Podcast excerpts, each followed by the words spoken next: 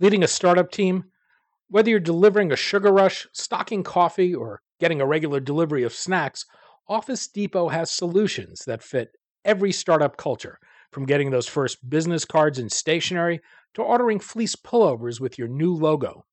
To learn how Office Depot and the California Technology Council have partnered to bring you savings on all of these startup essentials and more, go to californiatechnology.org forward slash member benefits.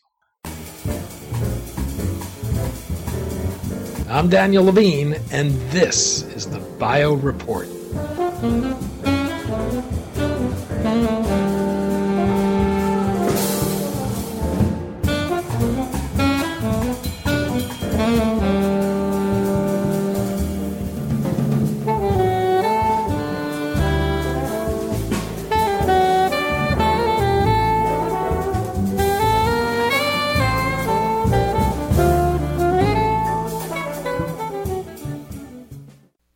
Biotech believes its platform technology can enable the engineering of virtually any function into any cell type and allow for a new world of cell therapies to revolutionize the treatment of diseases.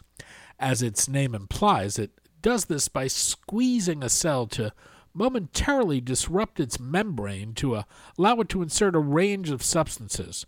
We spoke to Armon Sharei, CEO of SQZ Biotech, about the company's platform technology, its initial focus on oncology and autoimmune diseases, and the broad potential for this approach.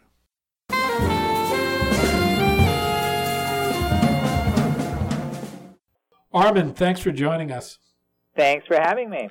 We're going to talk about SQZ Biotech, cell therapies, and the company's platform that has the potential to develop a, a new generation of cell therapies for a wide range of diseases. Let's start with the platform itself, which can provide a way to disrupt the cell membrane to place a range of materials within the cell. Can you explain what exactly you're doing? Sure. Um, and I think, kind of to help contextualize this, it really comes down to what is the fundamental problem that we're solving that ultimately lets you create this whole generation of cell-based therapies. And it comes down to a really basic fundamental aspect, which is being able to deliver a wide range of materials into cells really actually makes you able to engineer many different facets of their function. And so ultimately it really allows you to say, how do I make a cell do what I want it to do? Uh, and that's been something that has certainly been a challenge uh, for the field for a long time. And the basic discovery that we had in the lab was that simply enough, if you take cells and run them through a microfluidic constriction at high speed, so imagine you have a cell going through a pipe and it goes through a really narrow tunnel that ends up squeezing it, hence the name of the company, that really rapid deformation of the cell ends up disrupting its membrane temporarily such that anything that's outside can diffuse in, and the cells then detect these disruptions and seal them back up.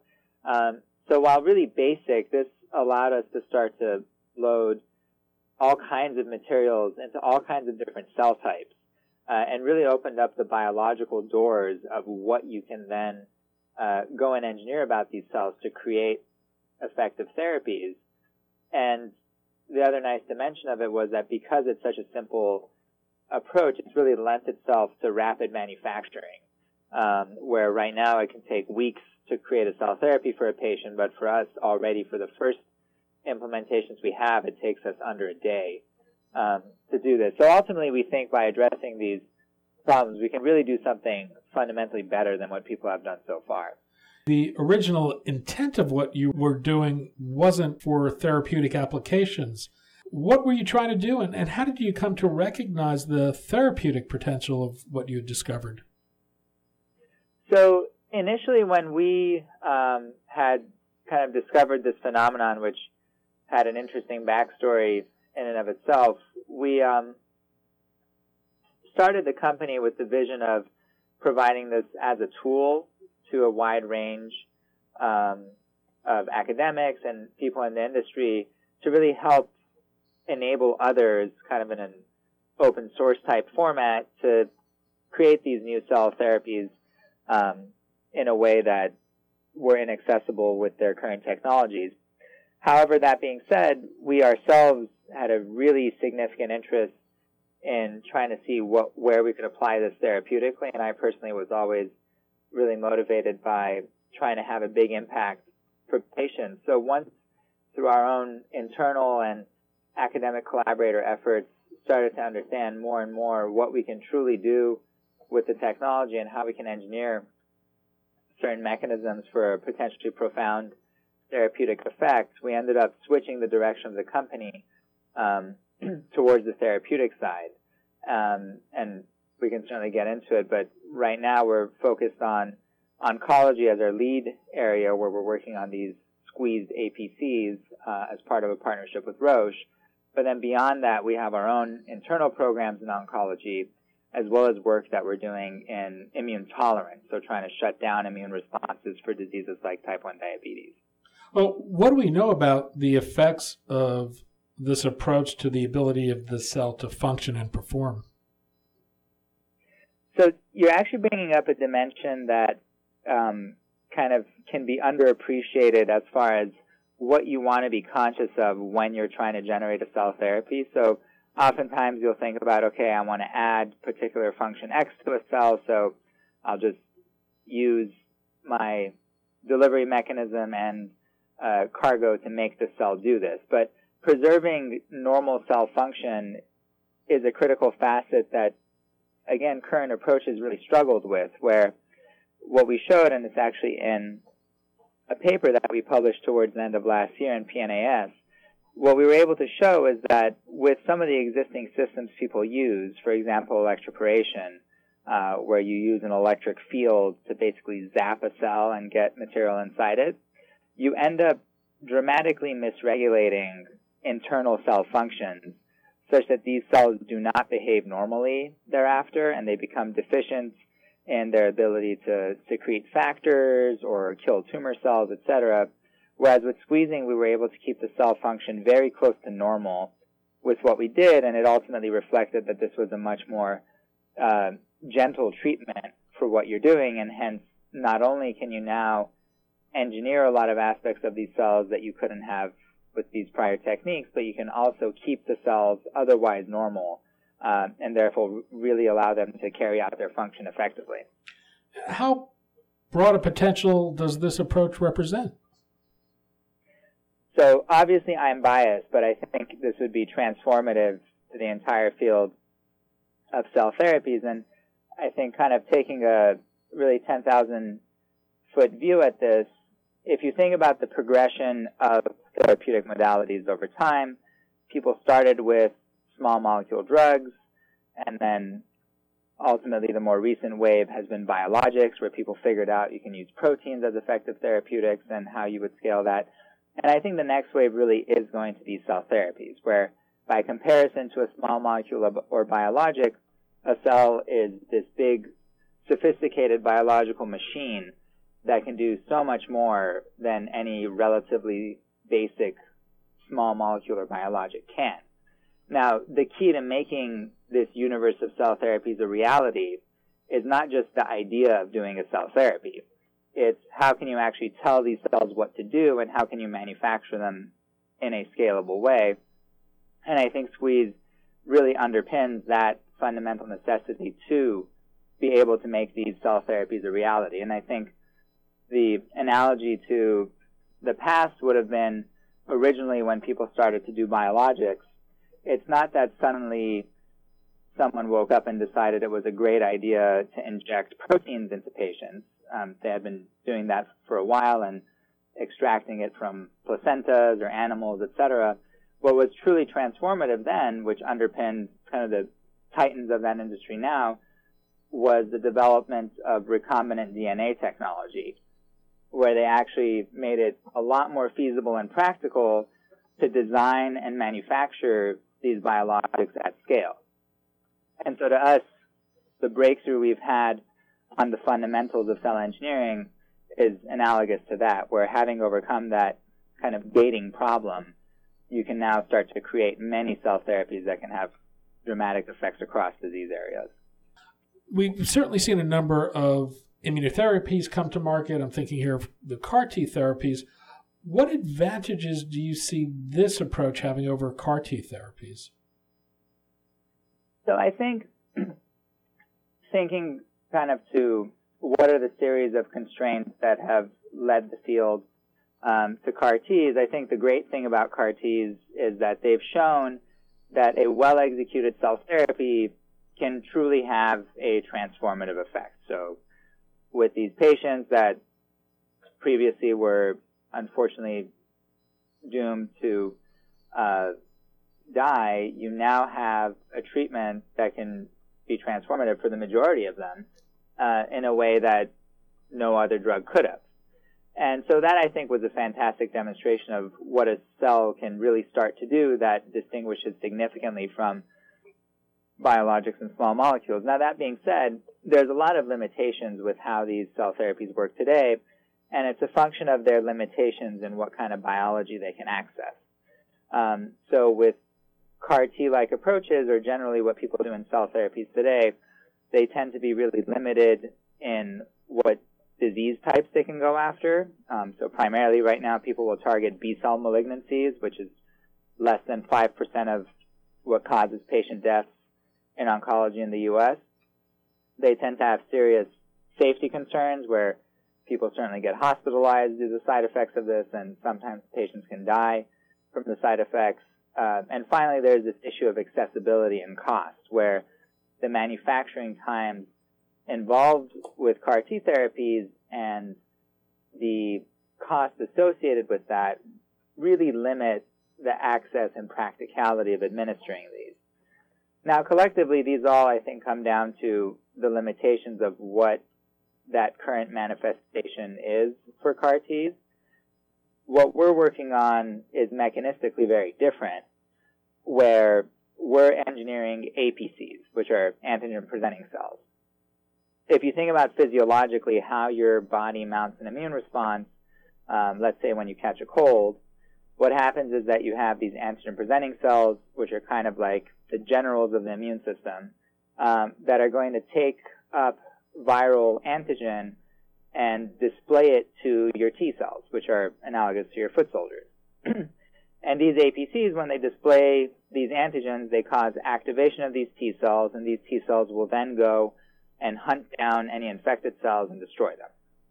Now, going back to the case of cancer, people have really struggled in the past to engineer APCs effectively, even though in many ways physiologically they're the most relevant cell type to go after. Like ideally you would want to be engineering the generals effectively as opposed to the foot soldiers.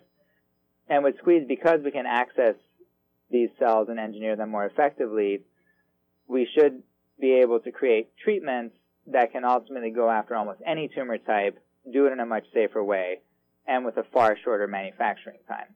And I'm happy to expand on any of those dimensions, but that kind of is what it fundamentally comes down to, is that by being able to engineer many different aspects of cells, you can make the most rational biological choices as to where to go. Wherein in this case, you try to engineer the generals that are then going to marshal the rest of the immune system to go and attack the tumor, in contrast to trying to do a very limited, uh, somewhat artificial engineering of the foot soldiers in the context of something like CAR T, which can ultimately really limit their range of applicability and has some associated problems in the context of safety and manufacturability. Does this technology have the ability to act in other ways uh, other than modulating the immune system? It does. Um, so one of the, in a, in a way, I guess it's a nice problem to have, but one of the greatest challenges of bringing squeeze to the therapeutic sphere and applying it there has been just the really, really wide range of applications you can think about. Because if you're kind of truly unencumbered in what you can make a cell do, your mind can run wild with all kinds of ideas. And so our initial focus based on kind of our assessment of where we can have the greatest impact and the technical risks were most understood, we ended up really focusing in on immunology and specifically applying it um, to the high need area of cancer. Uh, but that being said, you can go beyond immunology ultimately, where we've talked about cancer, but we can apply this to shutting down immune responses in the context of things like type 1 diabetes or other autoimmune diseases. But zooming out even further, you can think about cell therapies for many different applications if you are truly unhindered. So there's the massive world of regenerative medicine as it relates to uh, tissue regeneration or trying to uh, generate organs for replacement. Uh, and you can even start to think about concepts that people aren't really pursuing today. So, for example, kind of to just get really out there, could you ultimately engineer a cell to home to the brain and secrete an anti-Parkinson's factor, for example? Uh, these are all things you can start to imagine once you have access to the sophisticated biological machine that is a cell and can really flex your thinking beyond the basics comparatively of what a small molecular biologic can achieve. In that world of indications, would that include possibly enzyme replacement therapies? And would it be uh, an alternative to viral vectors for delivering gene therapy into a cell? So you could certainly start to think about uh, enzyme replacement therapies as well. And um, as you probably know, there's companies out there today that try to engineer cells in that direction, um, sometimes using red blood cells for that purpose. Um, as it relates to gene therapies, I would say addressing a um, kind of developmental genetic defect is probably going to be one of the trickier things for a cell therapy to do, even in kind of this uh, preferred universe of you can make a cell do whatever you want, because it would probably be pretty hard to have one cell go in and change the genome of another cell um, in order to ensure you could correct this. So in that sense, um, there's probably kind of a practical balance of it might make more sense to use these AAV-based therapies in some of those areas for gene therapy and these relatively rare diseases.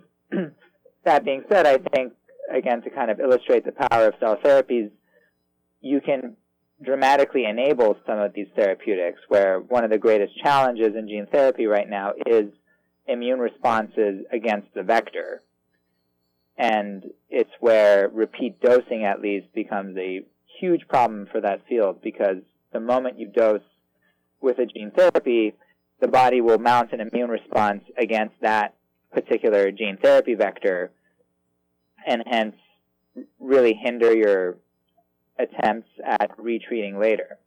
That being said, with cell therapies, there's multiple strategies you can think of where you can try to modulate immune responses in a target specific way so you can tell the immune, so you can specifically shut down an immune response against that vector, for example, and therefore allow repeat administration without having otherwise compromised the patient's immune system. So you very specifically shut down the response that's causing trouble for that one gene therapy vector, but otherwise your defenses are largely unhindered.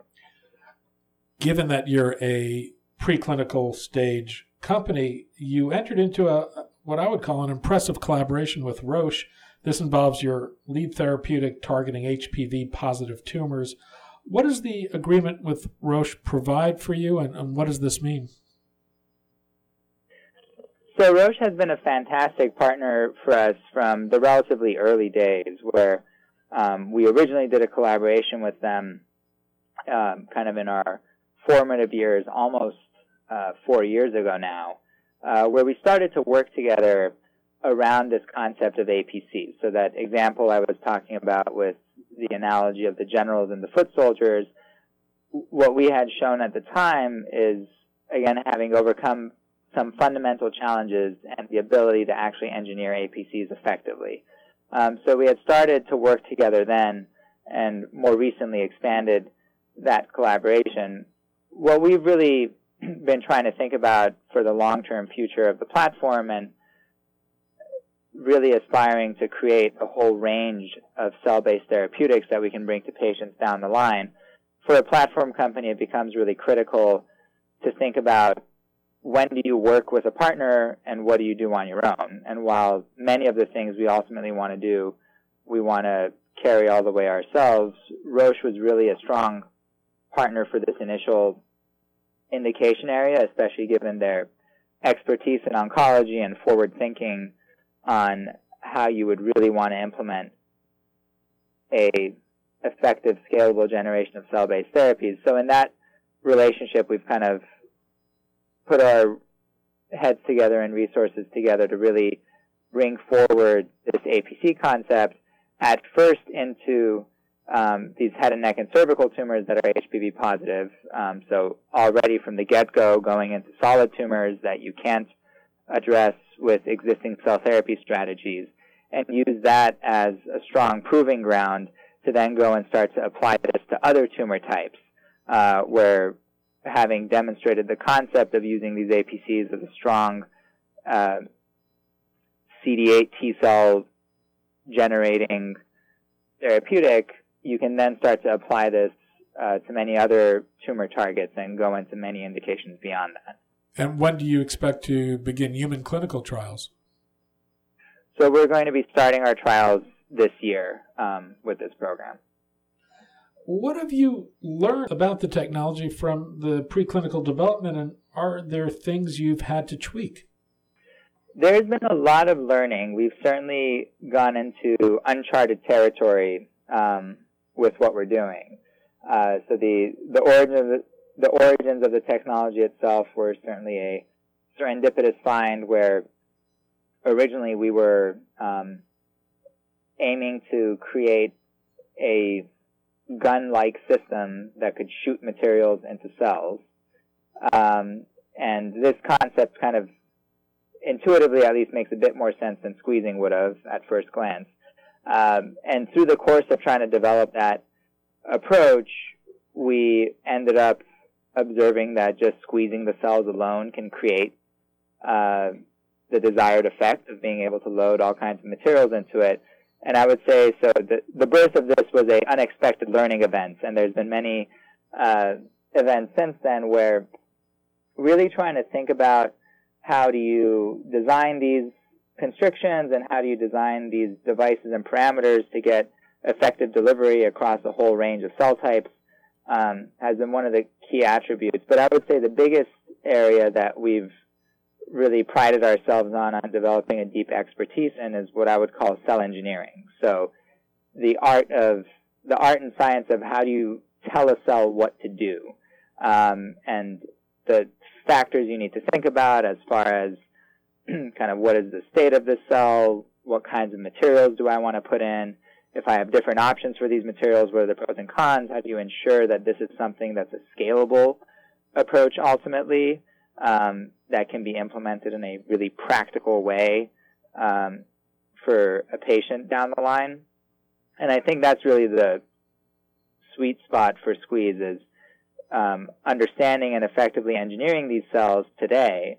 Uh, and then in the longer run, it's going to be that piece plus how do you then implement these processes in a scaled out manufacturing format that can address thousands or even millions of patients um, across the globe, and what is the clinical development approach that got you there, and how do you ultimately just make these cell therapies have an impact? Because it's certainly not trivial to go from exciting scientific observations to ultimately changing someone's life.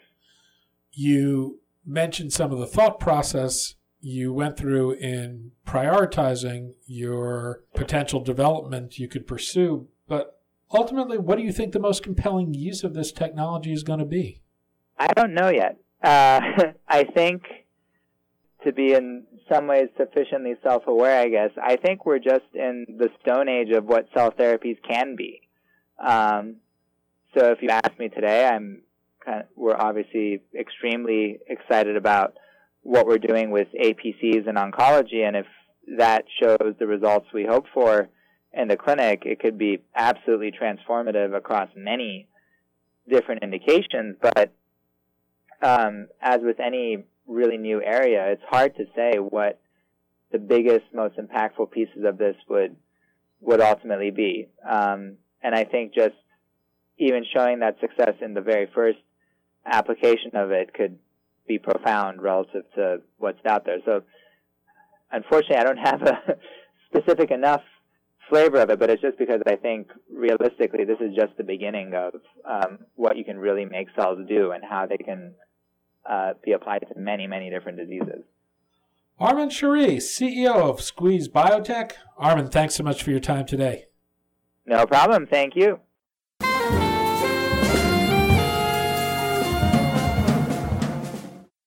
Thanks for listening. The Bio Report is a production of the Levine Media Group. To automatically download this podcast each week, subscribe to our RSS feed or through iTunes or other podcast manager. To join our mailing list, go to levinemediagroup.com. We'd love to hear from you. If you want to drop us a line or are interested in sponsoring this podcast, send email to danny at levinemediagroup.com. Special thanks to Jonah Levine, who composed our theme music, and the Jonah Levine Collective, which performs it.